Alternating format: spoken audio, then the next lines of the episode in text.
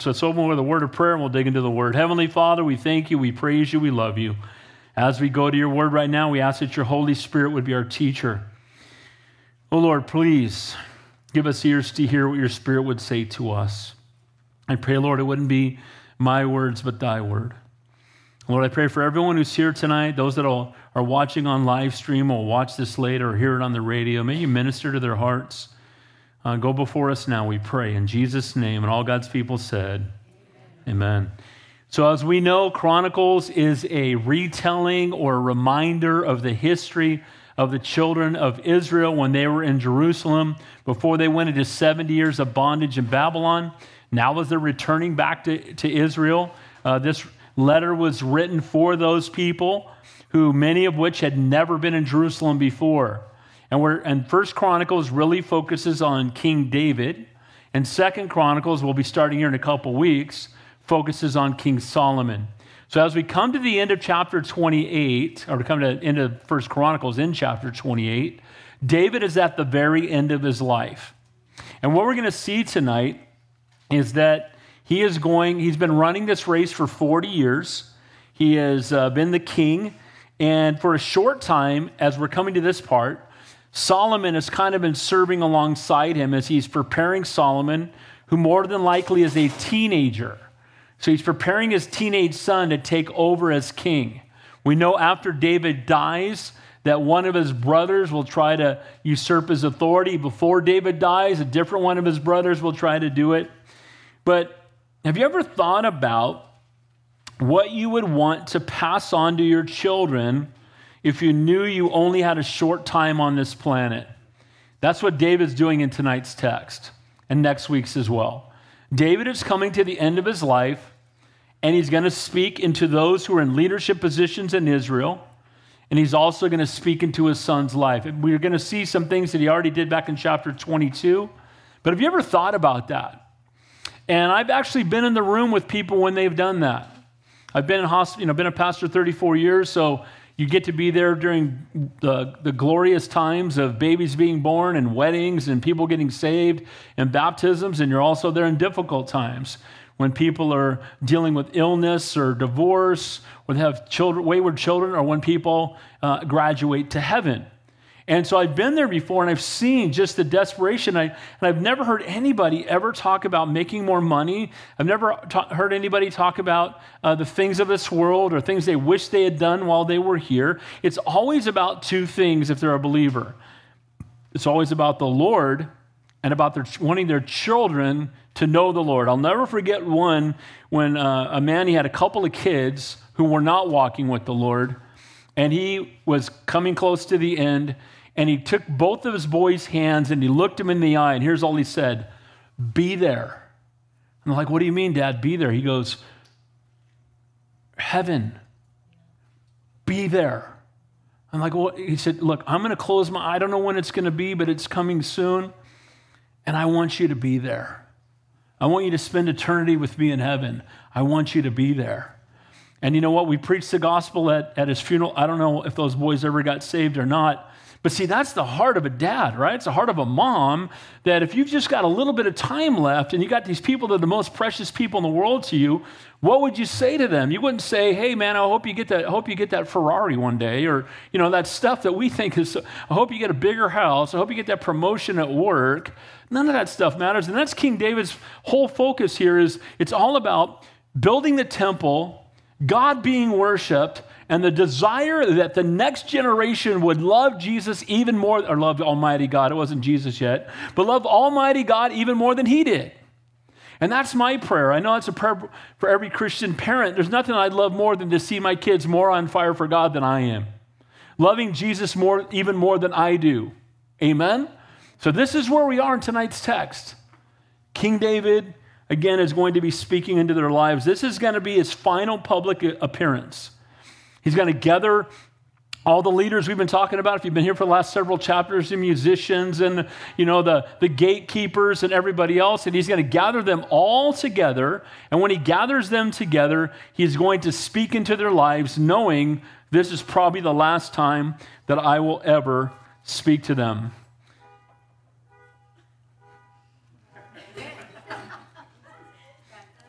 Cars are worshiping too, amen? It is interesting that David doesn't talk about the Philistines or the Amorites or the Moabites, all the Enis and the Ites, right? He doesn't talk about gold or silver or the power or position or, you know, seven secrets to a dominating kingdom, right? He doesn't talk about any of that kind of stuff. You know what he does? He's going to talk about the temple. He's going to talk about worshiping God. He's going to talk about obeying his commandments. That's the message he's going to leave. The closer we get to heaven, the more we realize that nothing else matters. You know what? The things that we think are important, it's interesting. One of my last texts with my son, Mark, before he went to heaven, is he had a he had bought a, tr- a brand new truck for, a newer truck for his business. His other truck had lasted about six years, and he bought a newer truck, spent a lot of money on it. He literally had it four days, and the engine blew. And he was pretty disappointed. And my text to him was, well, son, I know you're disappointed. That's that's rough. You just spent a lot of money. You just bought a new truck. It lasted four days. That's that's a bummer. I said, but son, it won't matter in heaven. And his response to me was, Dad, that's exactly what I was thinking. And about three weeks later, he was in heaven. And so the reality is, I don't think Mark's in heaven worried about that truck. Amen? And the reality is the things that we think are so important sometimes, the things that we're ready to die on that hill. That's one of the things I say to my coworkers all the time. Is that the hill you want to die on? Because the reality is there's only, you know, Jesus died on the hill, so I don't have to die on any. Can I get an amen to that?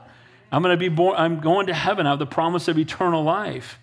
All David wants is to know that the people of Israel will worship the Lord and continue to grow in him after he is gone.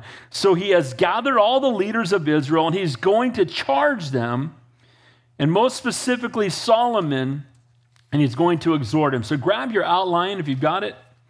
I titled the message, Be Strong and Do It. It's entered twice in the text. One time he says, be strong and of good courage and do it. The other time he just says, be strong and do it. Guys, faith without works is dead. Amen? And God has called us to not just be the Dead Sea, right? All inlet, no outlet. That's why nothing in the Dead Sea lives. And God saved us to use us for his kingdom and for his glory. So be strong and do it. Now, point number one, speaking into the lives of those called to carry the torch after you are gone. Part of us being faithful is preparing the next generation. Now, my hope is there are no next generations because we will be raptured and not be here. Amen? But we should live every day like he's coming tomorrow, but also live every day like he might not come back for a hundred years. Amen? We need to be prepared for both. We want to raise up that next generation and, and have them be ready when we're gone, but we also want to live every day like he could come back tomorrow. As your life is drawing to an end, the only thing that will matter will be loving and worshiping the Lord and pointing others to him. Point number two, focusing on that which will outlast this life. Having an eternal focus, encouraging others to use the gifts God has given them for his glory. You know, find the place where you belong and flourish in it. God has a calling on your life. He wants to use you for his kingdom and for his glory, and we need to focus on that which will outlast this life. I used to catch a lot of heat when I was a youth pastor because I would tell parents, they would show up and say, yeah, well, we're not going to be at church for the next six months because my son's hockey is starting. And I would get that all the time. And my kids are athletes. I was an athlete when I was young, and but we didn't we didn't miss church. Guys, God is more important than soccer. Can I get an amen to that? God is more important than NASCAR. Amen? God is more important than anything else that will distract us. God's more important than your job. Amen? Do your job as unto the Lord, but you do not want your job to become a false idol. Amen?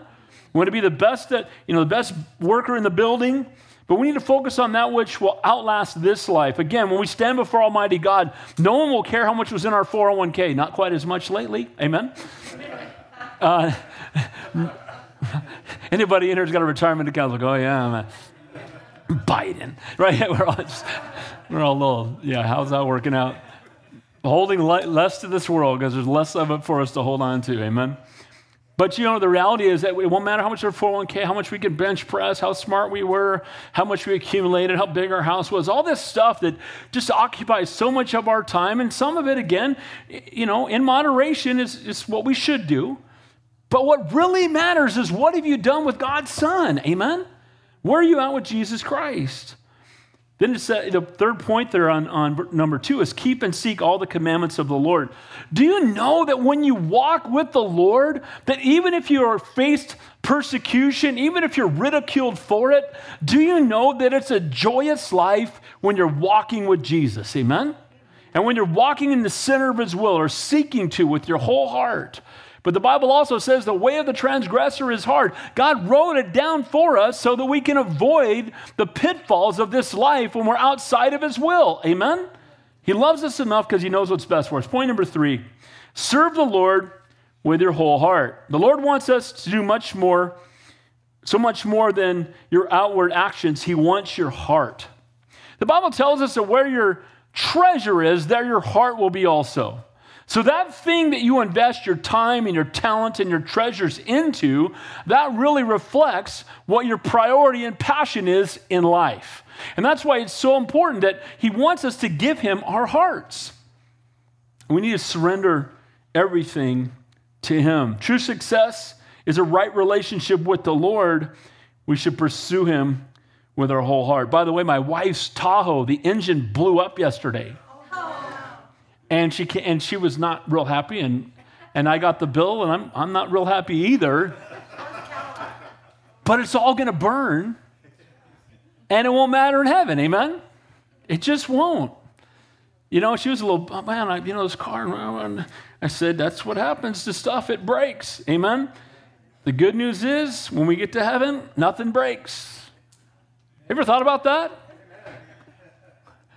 Everybody's gonna. Everybody's out of a job in heaven. You're out of a job. We're not fixing cars. We don't need police anymore. We don't need locksmiths. Doors are wide. We don't need any of that. Amen. We're not gonna be hanging out with the King of Kings, man. It just doesn't get any better. I'm ready. Let's go. Amen. But until we get there, let's be busy about his work. Point number four: do everything you can to help others to be successful in their walks with the Lord. You know, speak into their lives. Who are you discipling? Who are you discipling right now? And who's discipling you? Who are you? Whose life are you speaking into?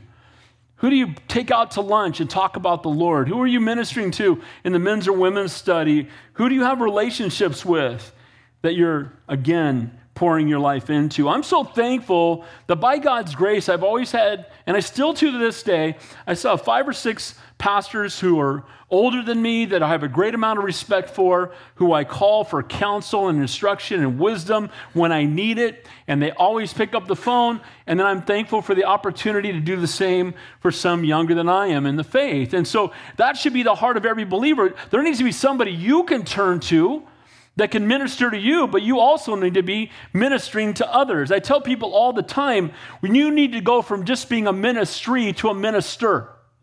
Amen? That's when you're growing the most. See, the, the, the greatest amount of growth, I, I, I'm not trying to always bring this up, but the greatest amount of growth through my son going to heaven that my wife and I have had is ministering to other people who've gone through the same thing since then. There's one couple, uh, their, their son w- went to God Speak, Matt Winterstrom. We, we love them. And even though we're just, we mainly talk on text and stuff, we're ministering to them. They minister to us. We've gone through the same thing together. We all need, look, we need to go beyond just being someone who's always being fed. And we need to be somebody who, praise God for being fed, but we need to be ministering to somebody else. Amen? And then lastly, be strong and do it. That's what he's going to say in the text. Hey, don't just read about it. Don't just know about it. Go out and do something with it. Amen? We open the book, we read it, we study it, and we obey it. And now we need to go and impact a lost and a dying world that desperately needs Jesus. Guys, the world, in a sense, is going to hell in a handbasket. And the reason that it is, is because the world has gotten so far away from the God who created them. And you and I are the salt and light that needs to make a stand in the midst of the darkness and proclaim the truth of the gospel to a lost and a dying world and do it unashamed. Amen? That's what God has called us to do. So let's begin there on be strong and do it. I'm going to have to pay a royalty to Nike, I think. Be strong and do it. Just do it, right?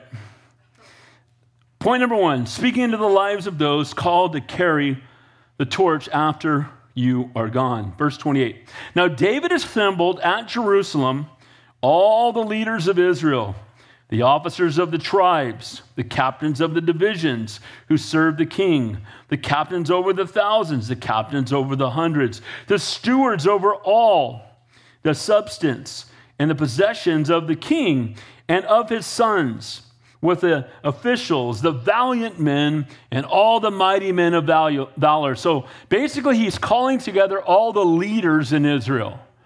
Each of the tribal groups had leaders, and, and those over the thousands, and those over the hundreds, and those over even smaller numbers. Notice here he talks about the valiant men and the men of valor. David, David's mighty men are there. So he's got the, the military leaders. We just saw the list in the last several weeks of the musicians and the gatekeepers. And so he's calling them all together. And the reason that, that he does is he knows his time is short.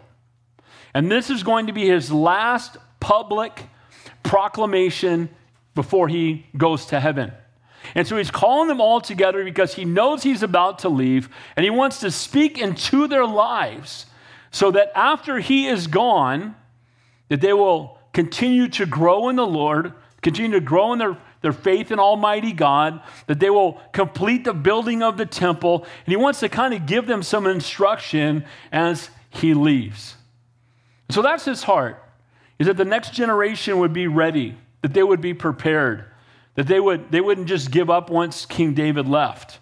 If you will remember, King David was the one who wanted to build the temple and God wouldn't allow it. So he did every, we're going to see in the next few verses, he did everything he could to have his son ready to do what he could not. And sometimes we're not called to do it, but the generation behind us is. And so we want to do everything we can to have that generation prepared so that if the Lord takes us to heaven, that they will be able to continue and hopefully do even better. In some ways, and I, I feel that way about the assistant pastors here. You know, Tim and I are a little on the older side and the rest of them are younger, right? And so my heart is I want them to be prepared, and they are, but to continue to prepare them. So if I get hit by a bus tomorrow, the church just keeps going, and I, my prayer would be that it would go to places it's never been, and it would be even better than it's ever been, and I'll be in heaven, and I won't think about you till you get there. Can I get an amen to that? But the reality is, people say, "Well, aren't you?" Um, no, I, I, I'll be, I'll, I'll be. I want things to continue to grow in everything that we touch. Amen. So that's David's heart. He gathers them all together. He's going to charge them with much of what he's already charged Sol- Solomon with back in chapter twenty-two. He's got them all together, and repeating these charges and concerns shows us that David's heart, where it is during his last days on the earth. And his passion is to build the temple and to make the worship of the Lord and the, the priority in Israel. He wants to make sure that they understand, here's, we're going to rebuild the temple. We're going to build the temple according to God's divine plan that he gave us from heaven. We want to be faithful to do that after I'm gone. And we want to make sure that Israel keeps its eyes on Almighty God and doesn't lose sight of him. Does that happen, by the way? Uh, no. Solomon. Solomon is a total enigma. Solomon asked for wisdom, and the Bible says he was the wisest man who ever lived, which proves that we're all idiots. Can I get an amen to that? If that dude's the wisest, we're in trouble, because Solomon, while he had a heart for God, he had, he had a major, major stumbling block. What was it? Lust, women. He had a thousand women. A thousand women. You've got to be kidding me. I bet he tried to marry people more than once. I want to marry her. She's been your wife for five years. He's got so many women. He's got so many women. How would he even know all their names? But you know what happened? He began. They, they began bringing their idols with them from foreign lands, and Solomon became an idol worshiper. And he brought the idols into Israel. And God, that's why, that's why they're in Babylon to begin with. Amen? They just spent seventy years in Babylon, and it was this guy's fault. But he's speaking into his life, and the hope is that they will follow it. Now, we can't force our kids to follow the Lord. We can't force the generation behind us to follow God. And I think every older generation always thinks the generation behind them is kind of lame, right? But the reality is we're all, we were the younger generation, and I'm, think, I'm excited about the young people in this church. Can I get an amen to that? We got young people that love Jesus. They're following the Lord, and I'm so thankful for it. So here's David's passion. And so the first thing we see is focusing on that which will outlast this life. Uh, his second thing, excuse me. So he's speaking, he brings everybody in. He's got them all together. He's got, you know, days or weeks left to live. This is the last time he's going to speak. And then num- number two, focusing on that which will outlast this life. Look at verse two.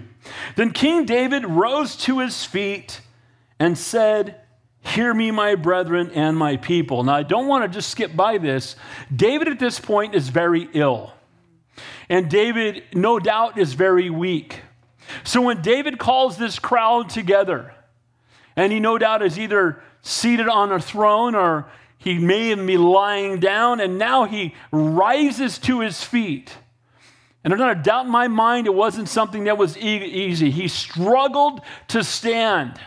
And when he stood, that crowd, no doubt, a hush went over them, as here is their, the, the mighty warrior King David, who's now coming to the end of his life. I can see his mighty men of valor who were willing to die for him. And I could just hear them, you know, their hearts kind of breaking, because here's, here's our mighty king, and he's become frail, and his life's coming to an end. And as he stands to his feet, he's going to take the strength he has left, and he's going to speak to this crowd, these leaders amongst his people. Again, the leaders of the tribe, the military leaders, the servants of the king, his mighty men, and the crowd comes to attention, awaiting to hear David's words. He says, "I had it in my heart to build a house of rest for the Ark of the Covenant of the Lord, for the footstool of our God, and had made preparations to build it." So he gets up, he's speaking for the last time, and he doesn't say, "Here's the battle plan the next time we fight the Philistines." He doesn't say, "Hey, let's raise up a, a even bigger military, and I've got plans for how we can train them." He doesn't say, "This is a better way for us to convert our gold into more money, and this is what will make us more rich." That's not what he talks about. What does he talk about? He talks about, "I had on my heart to build a temple for the Lord, where the Ark of the Covenant could permanently be, where the footstool, the foot of our Lord would rest." See, when they were wandering in the wilderness, the presence of God was above the ark. Remember the pillar of fire and the pillar of cloud? And now this same is true here, that the presence of God was there. And so what did they want? He wanted to put the presence of God in a place that he was, that was deserving of him in the best way possible. And he wanted to take the The, the plans that were given to him by Almighty God. And now he's gathered together everything that's needed to build it. We'll see that in a moment. And he's got it all ready, and the Lord tells him he can't. And we'll see why here in a moment. Notice it says the footstool of God. This is the mercy seat where God dwelt. And the mercy seat, again, was, was God is often spoken of, of dwelling between the cherubim. So the mercy seat is on the Ark of the Covenant. There's two cherubim that are built on the top. They're angels with their wings touching, and they believe the presence of God dwelt uh, on top of the mercy seat. And again, above the mercy, between the angels. The cherubim were also called a chariot, where they believed, again, spoke of how God would move about quickly amongst his people. And so Psalm ninety-nine one says, "The Lord reigns, let the people tremble. He sits between the cherubims, let the earth be moved." So it's in the Bible talking about that, and he says, look, this is the, a picture of Almighty God. They couldn't have understood it as a picture of the resurrection as well. Again, where the, the bloodstained cloth would be between the two angels when they came into the tomb. So all of it was pointing to the Lord, and his heart was, and notice he says, "I want it to be a house of rest." A house of rest. Instead of, again, uh, he wanted to give him a permanent place, and the temple was a house of rest, as it so clearly signified how we can all enter into the rest of Almighty God. See, everything in the tabernacle pointed to Jesus. The bronze, you know, the bronze altar had four points on it. The, the, and the, you know, the sacrifices were slain, and again, they were tied in four places. Jesus had blood in his head, his feet, and his hands.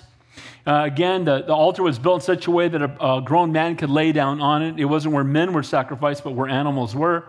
After they would take the blood from the altar, they would go to the bronze laver, and that's like a, a big wash basin, and it was made of gold and or bronze, excuse me, and you could see a reflection in it, so you'd see yourself covered in blood, and you would be cleansed of the blood. Then you would go out of the, that outer court, the inner court, excuse me, and you go into the holy place. And when you got into the holy place, on the left side, you had the golden lampstand. And again, that was to light The, the holy place. Now we know that, again, the altar is a picture of the cross. The bronze laver, a picture of baptism, being cleansed of your sin through the shed blood of Jesus Christ. The golden lampstand, Jesus is the light of the world. On the right-hand side was a table of showbread, and it was they would break, bake this bread, and they would replace it daily, and it would feed the priest, but it was also a picture of the fact that Jesus is the bread of life. Amen? And then beyond that, right in front of the Holy of Holies was the altar of incense. Now, the altar of incense, the priest would go in and make sure that incense was burning twenty-four hours a day. And it would go over the uh, veil that went into the Holy of Holies, and it would pour in twenty-four hours a day. And it's a picture of Jesus Christ seated at the right hand of the Father, who makes intercession for us daily. Amen? And so it was a picture of those prayers being sent up. And then behind that was a veil, and only the high priest, and only on Yom Kippur, the Day of Atonement, could enter into the Holy of Holies. And he would only could only come in carrying the blood of a lamb. See, he could only approach without the blood that was to be sprinkled on the mercy seat. And so again, what's the, the mercy seat? It was the covering. It covered the ark. Inside the ark was a jar of manna. Again, he's the bread of life. It was Aaron's rod. Aaron was the high priest. He's the great high priest. And the Ten Commandments, he is the word, and he's the fulfillment of the law. Amen? And the only, if you look directly into the law without the mercy seat covering it, you're found guilty and you're going to hell without Jesus. Amen? But that's why he covers it with his mercy seat. And on top of the mercy seat, as we mentioned, we had two cherubim, their wings touched. And so when they would go on that, that day, they would sprinkle the blood. And what's amazing is, again, when Jesus died on the cross, they went into the tomb. And what did they see? An angel at the foot, an angel at the head, the blood stained clothes in the middle. See, it's always, always, always been about Jesus. Even thousands of years before he came. Amen? That's the Bible, and it rocks. And so he's saying, look, I want to build a footstool. I want to build this ark. I want to build this temple that's worthy of our, of our God, our Savior, our King. And that was his heart. It says in verse three, it says, but God said to me, you shall not build a house for not my name, because you've been a man of war and have shed blood. Now, does this mean that David can't do it because he disobeyed God? What do you think the answer is? Not at all. Was he not called by God to go out and destroy the enemies of Israel? What's the answer? It's absolutely true. But God did not want the temple to be made by a man of war. Why? Because he's the Prince of Peace. Amen? Because peace can only come through Jesus Christ. And he did not want it to be built on war, but to be built on peace, because Jesus came to bring us peace, to bring us into his presence. Now, we know that when Jesus Christ comes back, he's going to be on a white horse, and he's going to bring some war with him. Amen? And he's going to rule and reign for a thousand years on the earth, and we'll see what the world will be like. Can you imagine what California with Jesus on the throne? Thank you, Jesus. Can I get an amen to that? It's coming. Amen? And people say that to me all the time. We'll never have a good leader. Yeah, we will. Millennial kingdom, baby. Come on, let's go. It's going to be good. I can't wait. I like to serve in that. I like to serve in that government. How about you? But he's saying, look, I, I'm not allowed. And sometimes we can get frustrated when we have a heart to do something, but God hasn't called us to do it, or God hasn't given us the gifting to do it. And sometimes when that happens, we get disappointed and we just want to, I'm going to take my ball and go home if I can't do what I want. And instead, David doesn't do that. David says, look, if I can't build it, I'm going to get everything ready, because God told him that his son would build it. So I'm going to get, I'm going to gather all the gold and all that, we're going to see this, all the gold and all the silver and everything that needs to be done. I'm going to have the plans laid out. He's going to, he's going to have the IKEA box unpacked with all the, with all the tools ready. Just start ratcheting that baby. It's all ready. There's the, there's the, he's got all the plans ready, and he's going to say, and now he's going to tell them, and by the way, when I'm gone, I want you to build that. Build that temple. Don't lose sight of it. That's a priority. Make sure we keep worshiping Almighty God. We don't lose sight of Him. These are the last words of David. That's his entire focus, is their worship and their heart for God. For those of us who aren't in the calling that we would like, be faithful where you are. Amen? Whatever God has you doing, do it as unto the Lord. If you're on the setup team, or if you're on the, whatever you're called to do, serving the children's ministry, those are high callings. Do you know every calling is a high calling, no matter what it is? Amen? And we should do everything as unto the Lord. And again, David's not disqualified because of sin. Again, he was a man of war. He had shed blood, but the Lord had commanded him to do it. He was the one that had, you know, he had the ministry of killing Philistines, starting with Goliath. Amen? But God decided he did not want a man to build his temple. It would be built by a man of peace, a man by the name of Solomon. There's an issue. There, this is an issue of fact that God has certain things He wants you to do and certain things He doesn't. By the way, when you do what God calls you to do, it will be fruitful. If you do what you want to do, contrary to what God wants you to do, it will be fruitless. Amen? If God is with you in it, it will be fruitful. If God is with you in it, the job will get done. If God is with you in it, if you're walking with Him, you know what? You can be thrown in a fiery furnace and not burn. Amen? You're indestructible till God's through with you. If God is for us, who can be against us? I don't want to try to do anything in my own strength or my own will. I want to walk in the center of God's will. Amen? And so if God is calling you to do something, again, it will turn from a have to to a get to. It's a joyful thing. It's a blessing to do what God has called you to do and know you're doing that.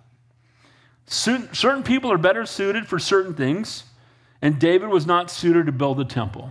Because God said so. Amen? Notice it says there in verse four, however, the Lord God of Israel chose me above all the house of my father to be king over Israel forever. For He has chosen Judah to be the ruler, and of the house of Judah, the house of my father, and among the sons of my father, He was pleased to make me king over Israel. So He said, look, I'm not going to get to build the temple, but I was called to be king. And it's my line that will be king, is called to be king forever. Now, we're going to see later on that there's a condition for that to take place. But we do know this. David's of the tribe of Judah. Who's the lion of the tribe of Judah? Who's that? That's Jesus. So it's through David's line that Jesus will come. And so the ultimate King of Kings will come through His line, but there's going to be interruptions in His line because of disobedience, and starting with the disobedience of Solomon. Because of Solomon's disobedience, they're going to get dragged away. It's going to start with him, and it's just going to keep getting worse. And as it gets worse, if you're here with us through First and Second Kings, it just got worse and worse and worse. And finally, they just get taken away. God says, that's it. You're done. And they're taken away captive. And so He says, look, this is what I was called to do. Verse five, and all my sons, for the Lord have given me, Lord has given me many sons. He has chosen my son Solomon to sit on the throne of the kingdom of the Lord over Israel. Now, God chose Solomon. And again, we see through Scripture that the Bible does not hide the frailties of its heroes. Amen? And we see people that God chooses and God gifts supernaturally, and we see some that are successful, but we see many that fail. Amen? This is all the more reason that we know there is such a thing as free will. Amen? Some of your Calvinist friends will disagree with you. We're brothers in Christ. We're going to go to heaven together, and they'll find out they were wrong, but when we get there. But the reality is that just because God has a calling on your life doesn't mean that you're going to be faithful to it. And sadly, often, it doesn't mean that. I told you I recently taught at a pastor's conference. They assigned me Samson. Here's a guy that God's That, that Jesus showed up hundreds of years before He came to earth and told His parents that you're going to have a son.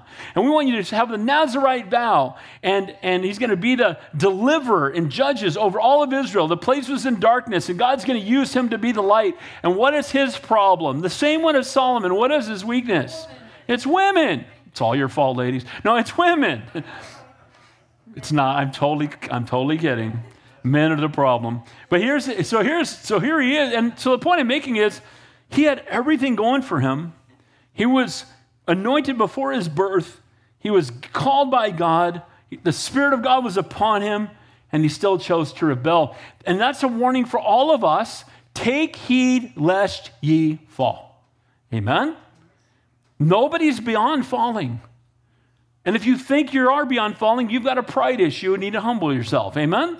So the reason is we need to stay humble, broken, and desperate, and usable for the kingdom of God. And so here's Solomon. He said, this is the guy God has chosen. David had a lot of sons. Could have chosen a different son. He chose Solomon. Again, Solomon, when he becomes king, is a teenager. He's going to have to grow into this. He's going to have some early years of success. And then after a while, he's going to become complacent. And sadly, women are going to turn him, his desire to be with pagan women are going to turn him away from the Lord. Verse five, now he said to me, it is your son Solomon who shall build my house and my courts. So God spoke to David and said, it is your son who will build my house and my courts, for I have chosen him to be my son, and I will be his father. Doesn't get any better than having Almighty God as your father after your father goes to heaven. Amen? So that's, my, my father's in heaven. I still have my heavenly father. Amen? And so God had his heart, hand on Solomon. He's going to bless him with wisdom. Uh, Solomon wrote much of the Proverbs. He wrote Ecclesiastes. He wrote the Song of Solomon. And then he had a thousand wives. Help me out here. But at the same time, in some ways, doesn't that sound like our life sometimes where, you know, there's areas of our life where we're walking with the Lord and there might be some areas where we struggle. Amen? And praise God for his love and grace and his infinite mercy. Notice he says here at the end of verse five, again, back in verse five, where he says, the kingdom of the Lord over Israel. Now he said to me, it's going to be your younger son. You know, God chose Solomon, and God, God chose you for whatever he's called you to do. And I'm going to share with you a personal thing that I struggle with when I have people say it to me. And I know they mean it well, but it, it, I cringe every time I hear it. They'll say things like, how's your ministry going? How is your church doing? It's not my ministry and it's not my church. It's his. Amen? I'm praying blessings on your ministry. I don't have a ministry. It's his ministry. I just get to be a part of it. Amen? This is God's church. It is his ministry. To him alone be all the glory. You know what I mean? And other people say, well, I visit, I go to your church. Well, then it's our church and it's his church. It's not my church. Amen? And there's a mentality sometimes. Uh, this guy that's so reckless on YouTube, this guy that's screaming at people and talking about, I'm the anointed one in here, and if you don't bow, you're like, oh man, Lord, help. That's things that make me angry. When somebody who's supposed to be representing the Lord misrepresents him. Amen? And so Solomon is used by God because God chose him. David was used by God because God anointed him. And both of them had failures. Amen?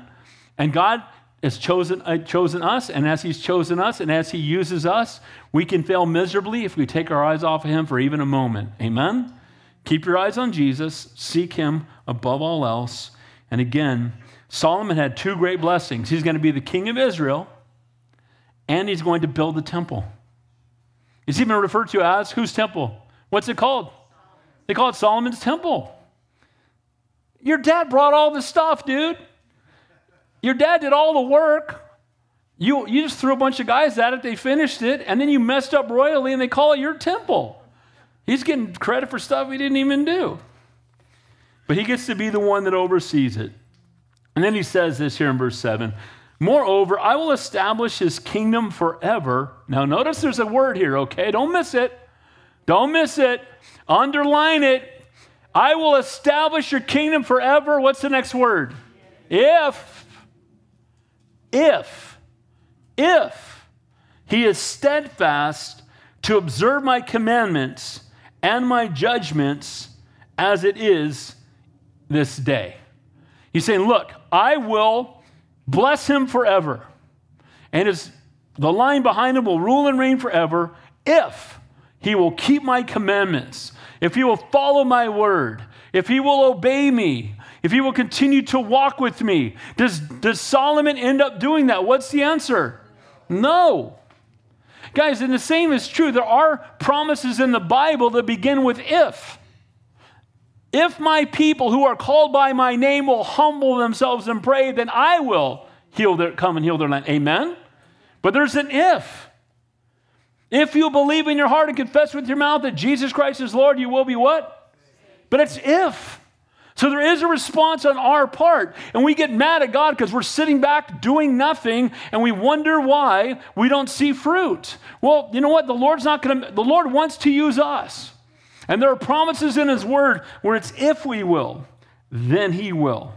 If, then. Verse eight, now therefore, in the sight of all Israel, the assembly of the Lord, and in the hearing of our God, be careful to seek out all the commandments of the Lord your God. Now remember, David is standing there in his frailty.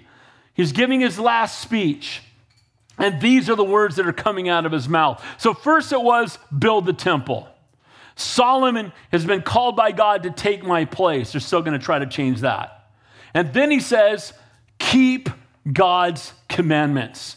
If you will, God will bless it, and keep his commandments. And I love the word that he uses here. He uses two words there in verse eight. He says, and in the hearing of our Lord, be careful to seek out all the commandments. Here's what he's saying. You need to study to show yourself approved. Open up the Torah. Read. Find out what the Word of God says. Seek out. Here's the reality. Ignorance is not bliss. Amen? That's a mentality people use. Ignorance is bliss. If I just don't know anything about it, I'll be happy in the midst of it. Well, guess what? Ignorance is not bliss on Judgment Day. Amen? Because God is God whether you know it or not, and Jesus is the only way whether you believe it or not, whether you've heard it or not. Now, it's our job to make sure everybody hears it, amen? We've got to tell it to the whole world. But in the midst of this, here's the situation, is there's this exhortation and encouragement to seek out the Word of God, to seek out the commandments of God. You know what? It's funny. I, you know, I'll be super transparent. So my work right now is insanity. I'm doing four people's jobs. We have one guy that had a heart attack. We have another woman who broke her ankle and had surgery, and then somebody retired. So I'm doing all of their accounts plus all of my accounts, and then pastoring a church, and my phone rings off the hook all day, which is totally fine, and I love it. And the reality is, last week, I didn't have as much time in the Word as I usually like to have because I was literally going fifteen hours a day. And so what happened is I noticed in just a few days, I had t- a little bit of time in the Word, but not like I like to have. And you know what? I watched how it impacted my walk. And when we seek after the Word of God, when you open up and spend time in the presence of Almighty God, doesn't it change your perspective on everything? What's the answer? Doesn't it bring joy to your heart? Doesn't it give you an eternal perspective yet again? Doesn't it remind you again? See, that's why we need to be in the Word every day. You are to desire the Word of God more than our necessary food, and I know you're eating more than once a week. Can I get an amen to that? We're to desire the Word of God more than our necessary food. We open this as much as we open our fridge, we'd be spiritual giants and a lot thinner. Amen? And so we need to read the book, right? He's saying, look, seek out the Word. It's what he's saying there in verse eight. He says, seek out the commandments of the Lord your God that you may possess the good land and leave it as an inheritance for your children after you forever. If you obey God's word, I will bless you, and I will bless your land, and I will bless your children that come after you. Because if you obey the word of God, you'll raise up your child in the way that he should go. If you obey the word of God, you'll honor him with the laws and the way that you live in your land. Amen? And so if we honor God, God will bless us. And if we dishonor God, it's going to be a mess. What happened to this nation that was founded on biblical principles? The Bible says in the last days they'll call good evil and evil good. If we had gone back to when, even when I was in high school, and if they had come into our class and said, by the way, in about, in about uh, forty years, people aren't going to know what a woman is or what a man is. There's going to be people that don't believe they're either one. There's people now that are Furbies that identify as cats, and they have to put they have to put uh, litter boxes in their classroom. I'm not kidding. We're living on the moon. Here's what happens when you get away from the Lord. Amen? This is absolute insanity. And then if you don't say that it's okay, you're a bigot because you're standing for this. God made them male and female. Game over, that's it. God created marriage between man and woman. God said it, that settles it, that's it. And guess what? Everything else, it's mental illness, it's sinful, it's wicked. We need to pray for those people. If they come to church here, we'll love on them in Jesus' name. But if you give your life to Jesus Christ, you won't walk in that nonsense anymore. Can I get an amen to that? So here's that exhortation in the text that, look, if we will obey God, he will bless us. If, we're, if our land will honor the Lord, he will bless our land. If we dishonor the Lord, we're living it right now. It's tragic. Good news is, I read the end of the book, God wins. Amen. Amen. The Bible tells us in the last days, right, men will go, it, it, it, man, the evil is just abounding around us. So point number two there, be strong and do it. Point number one, speak into the lives of those who are called to carry the torch after we are gone. Second, point number two, focusing on that which will outlast this life. Point number three, serve the Lord with your whole heart. Look at verse nine and ten. As for you, my son Solomon. So he's talking to the whole group. So he's got all those mighty men there and all the leaders there and the military people there and all the leaders of the different tribes of Israel, and they're all there. And then as he's talking to the group, he stops and goes, and as for you, Solomon, points him out and speaks to him in front of everyone. My kids used to hate that. When I was a chaplain, I was always a chaplain at every school they went to. And I would go do chapel because they went to Christian school their whole lives. And and when they were in high school, uh, most specifically with my daughter, uh, a lot of times they'd have me come and they'd say, can you speak on sex, love, and dating? No problem. I've got a Bible chapter for that. We can do that. And we would get up and I would open up the Bible and I'd say before we get started, hey, baby girl, stand up. And she would stand up. I go, this is my baby girl. This is Ashley Johnston right here. That's my daughter. And back then, this is before I was in the hospital. I was a pretty swole guy. And I said, you know, I continue to lift weights so that I can knock anybody out in Jesus' name that gets within fifteen feet of her. I am protecting her for the man that God has for her, and I will crush you in Jesus' name. And I'm not kidding. And I would look at all the guys, and every guy at her school was scared to death of me. My daughter would say, they're all scared to death of you. Yay, God. So you know what? Fear God and fear dad. Can I get an amen to that? But the point is, that's what he does to Solomon. And you, Solomon, the whole crowd's there. Solomon's a teenager, right? Hey, you, Solomon. This is what he says to Solomon. As for you, my son Solomon, know the God of your father and serve him with a loyal heart and with a willing mind, for the Lord searches all hearts and understands all the intents of thoughts. If you seek him, he will be found by you, but if you forsake him, he will cast you off forever. Boy, that's a heavy exhortation to your teenage son. Amen? Some of us need to go home and read that to our teenagers. Amen? Look what he says to him again. He says, look, if you will honor God, if you know, if you will, if you seek, seek him, he will be found by you. But if you forsake him, he will cast you off for how long? Forever. See, he's making sure that the motives of, of, of Solomon are sure. He says, look, Solomon, the first thing you need to do and the last thing that you need to do and the thing you need to do every minute in between is seek the Lord. Seek the Lord. Pursue the Lord. Be passionate about the Lord. Have a heart for the Lord.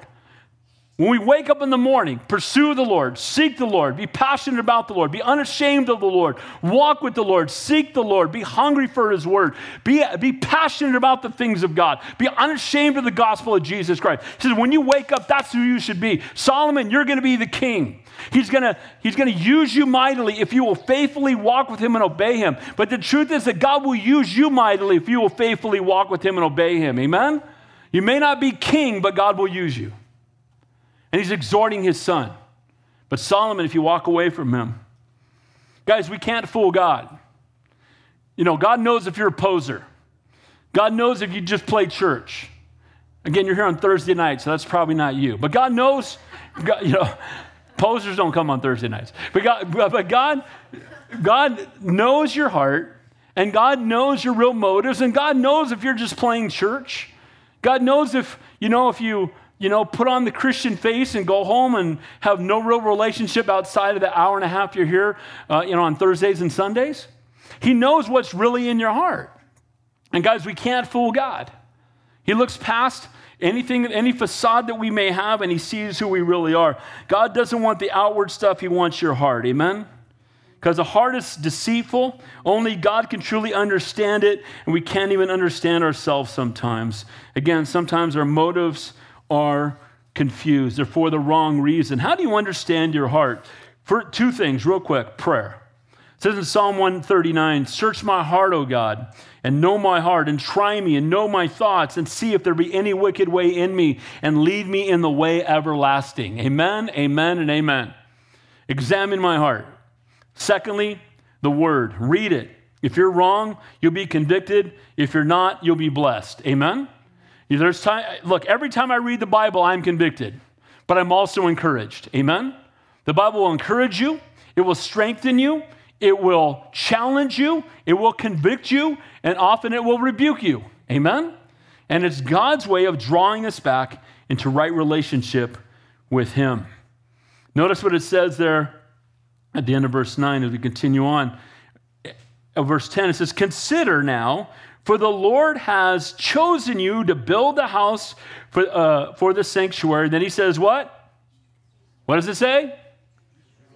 And what? So God's chosen you to do it. Be strong and do it. I like that. Amen? God's chosen you to do it. Be strong and do it. God has chosen you to be the one, Solomon. You're the one that's going to build a temple. Be strong and do it. God has chosen us. Let's be strong and do it. Amen? Our strength comes from the Lord. And if we will walk in his strength, we should be faithful to do what he's called us to do. We should not be satisfied with saved souls and wasted lives. May we not sit on the sidelines waiting for someone else to do it when God has called you to do it. You pick it up a bit. Verse point number four there. Do everything you can to help others to be successful in their walks with the Lord. Look at verse eleven. It says there, then David gave his son Solomon the plans for the vestibule, vestibule, its houses, its treasuries, its upper chambers, its inner chambers, and the place of the mercy seat, and the plans for all that he had by the Spirit of the courts of the house of the Lord, of all the chambers all around, of the treasuries of the house of God, of the treasuries for the dedicated things, also for the division of the priests and the Levites, all the work of the service of the house of the Lord, and for all the articles of service in the house of the Lord. So he writes it down for him. He gives it to him and says, here's the plans that were given to me. It says, by the Spirit. So the Holy Spirit showed him. Here it is. I've written it all down. All you need to do is take what God has given you. It's been written down for you, and go do that. Now that sounds great. Wouldn't it be great if God did that for us? He did. Can I get an amen to that?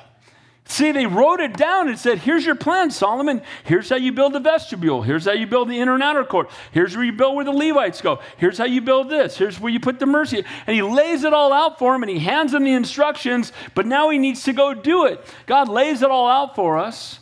He spoke to David by the Holy Spirit. He speaks to us by the Holy Spirit. He wrote it all down for us, and he gave it to us. And if we don't do it, that's not God's fault. That's our fault. Amen? He wrote it down. He gave us the Holy Spirit that we could understand it. And now it's up to us to do it. So he gave him the plans for the inner court and the outer court and all parts of the uh, temple. Then he says in verse fourteen, he gave gold by weight for things. Is that right? Yeah, verse thirteen. But he gave gold by weight for things of gold, for articles used in every kind of service, also silver, for all the articles of silver were by weight. All the articles were used every kind of service. The weight of the lampstands of the gold, and for the lamps of gold by uh, the now that's the golden lampstand that goes in the holy uh, holy place. For each lampstand and its lamps, for the lampstands of silver by weight, for the lampstands and its lamps, according to the use of each lampstand. And by the weight, he gave gold for the tables of showbread, for each table, and silver for the tables of silver. Also pure gold for the forks and the pure gold forks. Forks and basins, pitchers of pure gold and golden bowls. He gave gold by the weight for every bowl, and gold for silver, and for the silver bowl, silver by weight for every bowl, and refined gold by weight for the altar of incense, and for the construction of the chariot, that is, and the, that is the gold cherubim, that's the angels on the Ark of the Covenant, and spread their wings and overshadowed the ark of the covenant of the Lord. So here's what happens. God gives them everything they need to do what God has called them to do. God gives everything to Solomon that he needs, and he's going to give him wisdom on top of that and says, what I have called you to do, I'm going to equip you to do, and I'm going to give everything you need to do it. And I believe the same is true today, that when God calls us to do something, he will equip us to do it. Amen? I don't believe God calls the equipped, he equips the called. You don't say, oh, that guy's a natural, really gifted speaker. He should be a pastor. You know, usually God takes someone who isn't and gifts them when they're called. Amen? And so here's what happens is that he's saying, look, we you have everything for everything that needs to be built. You've got the instructions written down. You got all the materials. We see another text. You got all the craftsmen. It's all ready. It's all prepared. Now you just need to get involved. The same is true in the body of Christ. God has called us. God has gifted us. Um, God's given you burdens for things.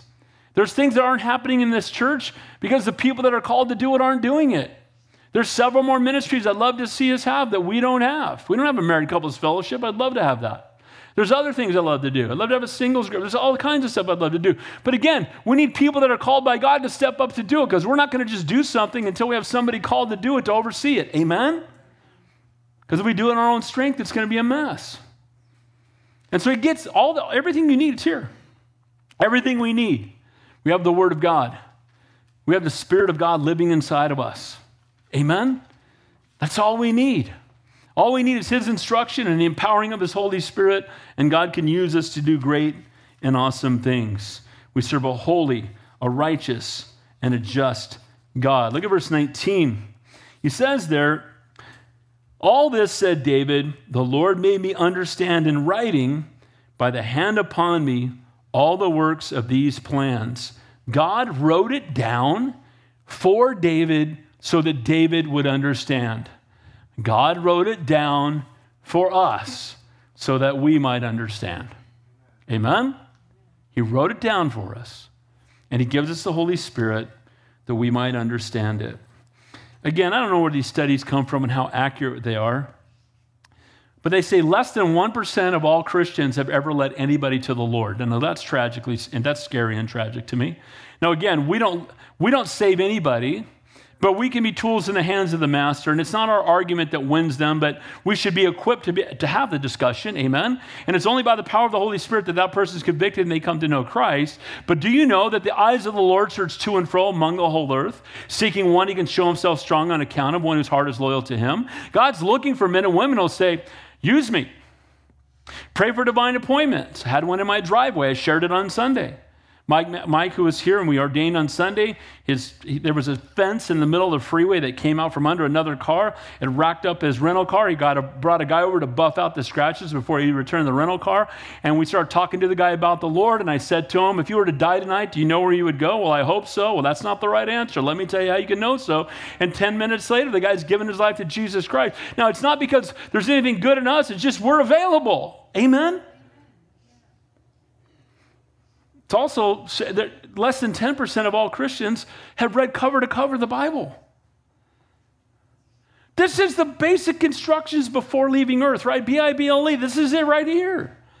And yet people don't read it. And they struggle. I don't know why my walks, I don't have a very good walk. You know, I, I don't understand why I'm going through this. Do you pray? Well, no, I, really, I just don't have time to pray. How's your, how's your time in the Word? I, I don't really know. I don't really spend time. Who are you hanging out with? A bunch of un- unbelievers. I can't figure out why they... Yeah. You're not in prayer, you're not in the Word, you're not in fellowship with believers. Gee, I wonder why your life's a mess. You become like who you hang out with. Amen? If you're hanging out with the Lord, you're going to become more like Him. It's interesting. We don't have time to go through it, but I just love the correlation between everything, again, in the, in the uh, temple and Jesus. Such a great picture. But notice that it was built based on God's design, and it tells us that it's a picture of something that we will see in heaven.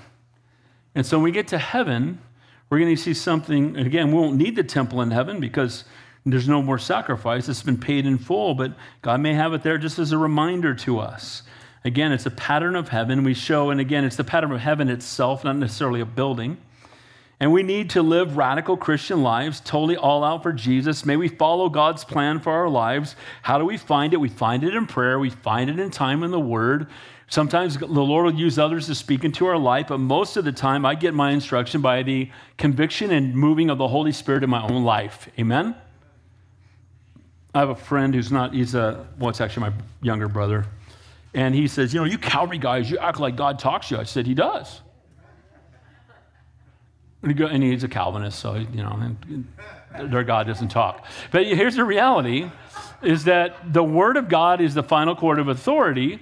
But that being said, well, you Calvary guys, you know, God, so God told you, because he wants me to come to Hawaii and pastor that church. You, if you come here, everything will be the same anyway. The same people get saved anyway. It doesn't make any difference. And even if that's true, the bottom line is that if God has a calling on your life to do something, you want to be where God wants you to be doing what God wants you to be doing. Can I get an amen to that? And if, if it's all going to turn out the same anyway, now it's an excuse to do nothing. Amen? Well, because of predestination, if people are going to get saved, they're going to get saved. If people aren't going to get saved, aren't going to get saved. We have nothing to do with it. We don't have to do anything. Let's just go lay on the beach and eat pizza and do nothing until the Lord comes back. That's not what God's called us to do. Amen? That's the enemy at work. Last point. Be strong and do it. Look at verse twenty. I love this. One of my favorite verses in the Bible right here. It's like saying one of my favorite kids. I've got lots of them. But here's what it says. And David said to his son Solomon. Look what he says to him. So the Lord made me understand the writing. He understood it. He wrote it down. Then he said, be strong and of good courage and do it. Do not fear nor be dismayed. For the Lord, the Lord God, my God, will be with you. He will not leave you nor forsake you until you have finished all the work for the service of the house of the Lord. Be strong and of good courage and do it. Do not fear. Fear is an enemy of faith. Fear, anxiety, and worry. We all struggle with it from time to time. Can I get an amen to that? We have fearful moments. We have anxious moments, right? We have, we have moments that we worry, okay? But those are all the opposite of faith, because we're fearful because we forget who's in charge. We worry because we forget who's, that God is in control, amen? We get anxious because we take our eyes off of the Lord. If God is in charge, what do we have to be afraid of? And they can't threaten us with heaven, right? God's not giving us the spirit of fear. It comes from the enemy. And so he's, in, he's encouraging his son. Hey, son, he's talking to him in front of the crowd. Son, look, be of good cheer. God, be of good courage. Be faithful. Do it. Do what God's called you to do. Don't be afraid, son. You don't need to be afraid.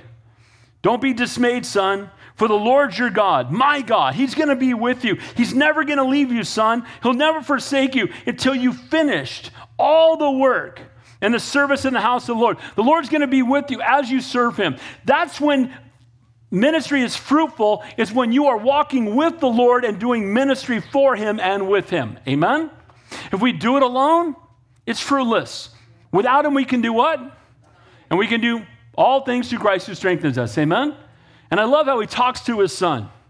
This is a great message for us to sit down and tell our kids. This is a wonderful verse. Amen? If it's not underlined in your Bible, get your pen out. You should underline it. He will never leave you. Isn't that good to know? Isn't it good to know that in the midst of the worst trial of life, he will never leave you nor forsake you? It's the anniversary of when Tyndale was burned at the stake for putting the Bible in English. Praise God for that man. Amen? Now, God did it, but God used that man. And do you know he was quoting the word of God when they set him on fire? Why? Because, again, you can't threaten me with heaven. Amen? When you know the Lord, and praise God for people who will take a stand when nobody else will. Be strong. Let me read that verse one more time. David said to his son, be strong and of good courage and do it. What God has commanded you to do, build the temple. Do not fear nor be dismayed. Don't be afraid. For the Lord, God, my God, will be with you. That means you don't do this alone. He will not leave you nor forsake you. You'll ne- he'll never walk away from you. He'll always be with you until you have finished all the work for the service of the house of the Lord. Isn't it good as we're serving the Lord to know that as we serve him, he serves with us. He walks alongside us. We can't do it without him. That's why serving God is such a blessing.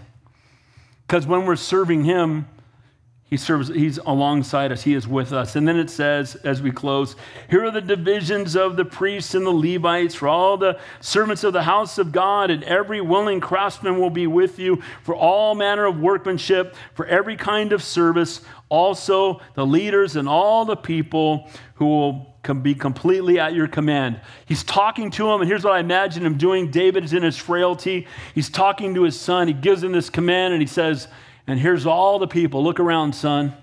See all these other leaders that are here?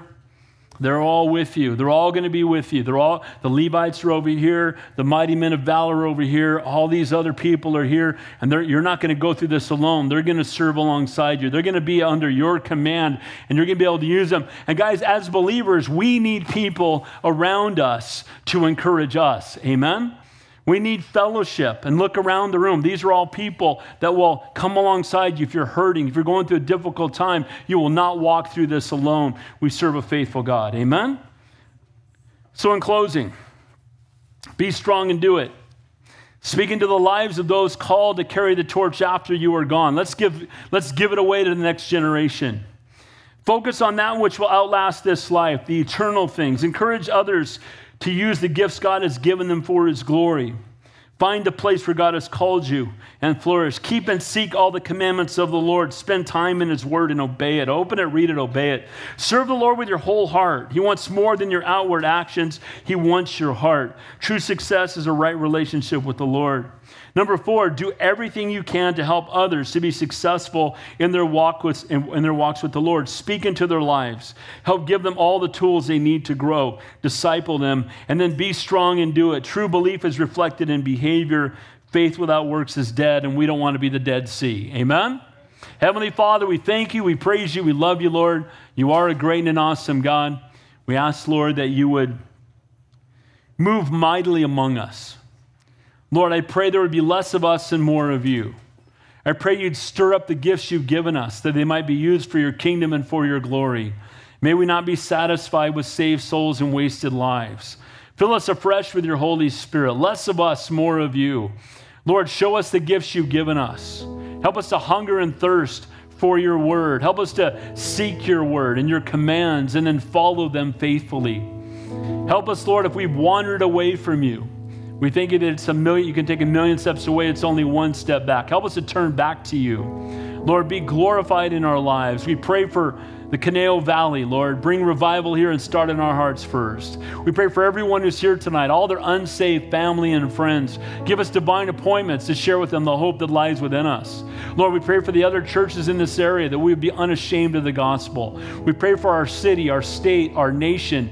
Lord, we ask, even though, Lord, we know that in the last days the world will go more and more evil, Lord, we ask, Lord, that you would bring revival. Lord, that people would come to know you. We pray that our president would get saved.